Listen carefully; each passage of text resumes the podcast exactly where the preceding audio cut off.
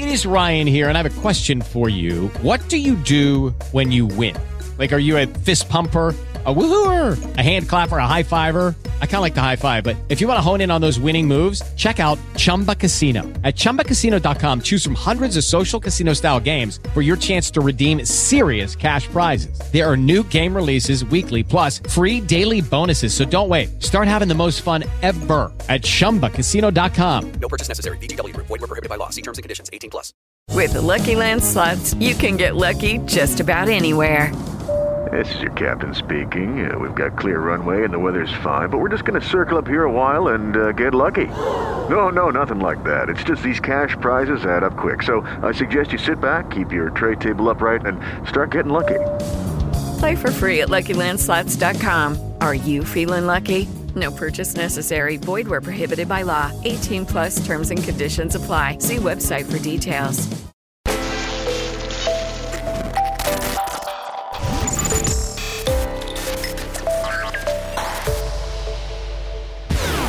Bueno, viste el episodio, viste la miniatura, así que vayamos a lo concreto. ¿Vale la pena comprar un iPhone, un Apple Watch, un iPad? ¿Es el momento de gastar esa cantidad de dinero en un producto? Mira, te voy a dar mi opinión con cada uno de los productos, te voy a decir qué puntos veo, pero me gustaría hacer, y este video por ahí funciona como una guía general de compras, independiente del iPhone del momento o del producto del momento. Es más bien una orientación en la que yo me baso para algunas decisiones tecnológicas. Por un lado, depende mucho de en qué ecosistema te encontrás. Si sos usuario general de una plataforma, por ejemplo Android, Windows, Mac, iOS o lo que sea, o Linux, es muy probable que eso sea una de las partes que deberían eh, dirigir tus decisiones porque muchas personas no les gusta migrar de un ecosistema a otro ecosistema. Por el otro lado, deberías hacer el análisis típico que hago yo con los pros y contras y voy calculando porque es muy importante no analizar un producto en relación a las funciones que tiene, sino analizar un producto en base al costo que tiene y las funciones que vas a utilizar. Eh, mira, yo en este momento ya voy a hacer un review, estoy usando un Imilab. Y Amilab es una marca secundaria de Xiaomi, un reloj de 25 dólares y me he dado cuenta que he tenido todo tipo de fitness trackers y de relojes y eventualmente utilizo muy pocas cosas. Me gusta recibir mensajes y después no le presto mucha atención. Mido los pasos porque tengo un promedio de caminar de 8 kilómetros diarios que me esfuerzo a hacerlo, le pongo 10.000 pasos y después muy poco. La hora, los mensajes, por ahí contestar algo y no mucho más. Bueno, el clima y algún detalle. Entonces me he dado cuenta que en lo especial sí mido la cantidad de latidos cuando hago la actividad eh, física, pero después nada más. Entonces he llegado a la conclusión de que algunos watch que están buenísimos, en mi caso particular no se justifican. Concretamente con el Apple Watch Serie 7, a mí me parece que no merece la pena si tenés un Serie 6 o anterior.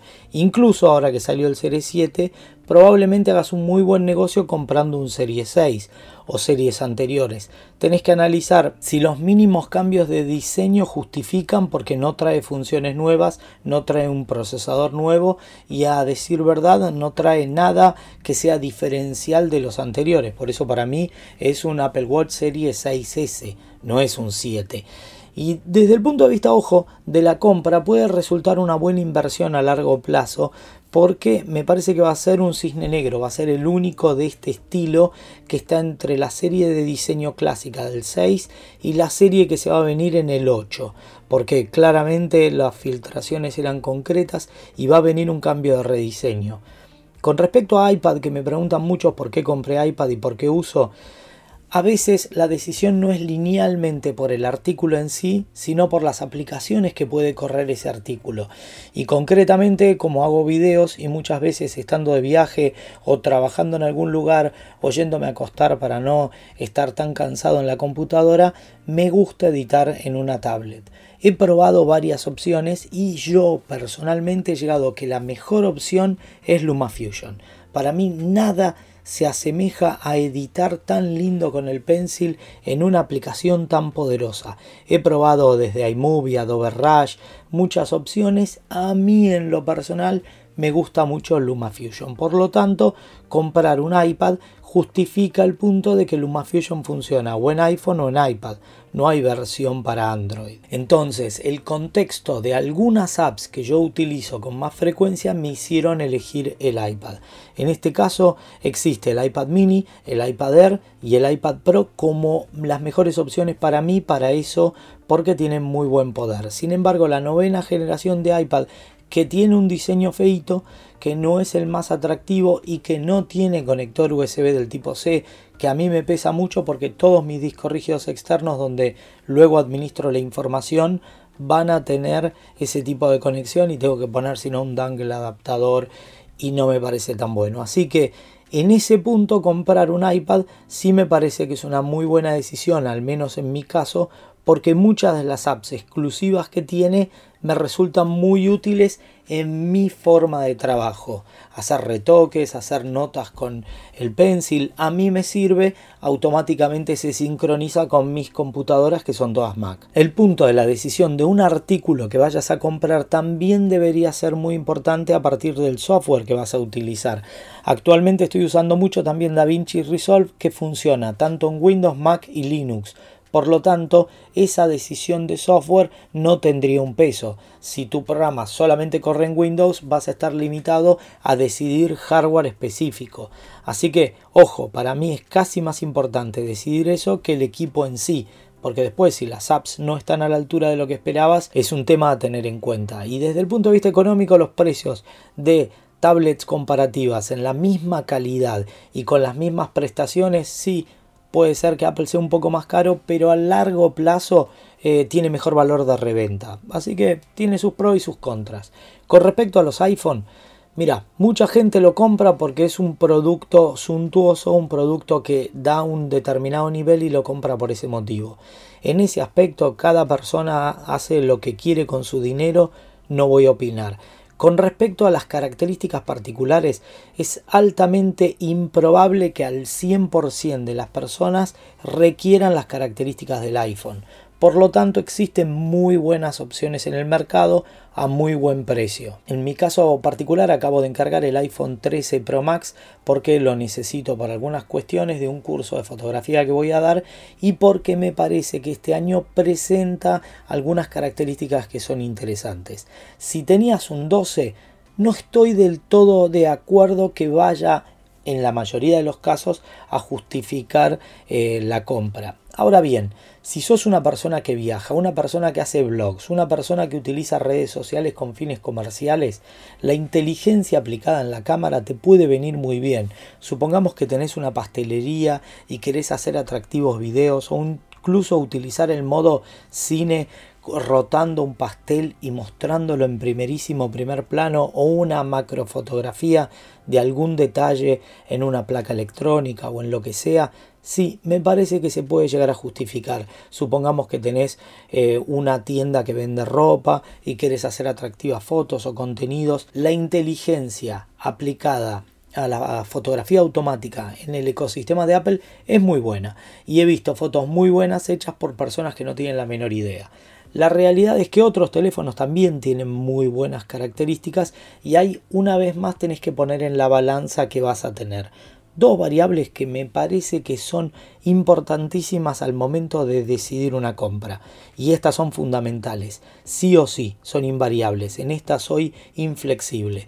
La primera, cuántas versiones de actualización completa de sistema operativo y mantenimiento me va a entregar la empresa. En el caso de Apple ya lo sabemos, casi 7 años el iPhone 6S tiene iOS 15, así que un punto muy grande a favor de Apple. Y segundo, el 90% de las marcas que se consiguen hoy en la industria de móviles al mes de lanzar un flagship, un teléfono de alta gama, ya lo bajan al 80% y altamente probable en 6 meses esté alrededor del 50%. Por lo tanto, hay que analizar si lo compras usado tiene un valor muy bueno de adquisición de ese producto, que claramente va a ser de muy buena calidad, pero a lo largo del tiempo tenés que saber que si lo compraste nuevo tiene una pésima valuación de reventa. Así que en el caso de Apple a mí me parece que es muy bueno.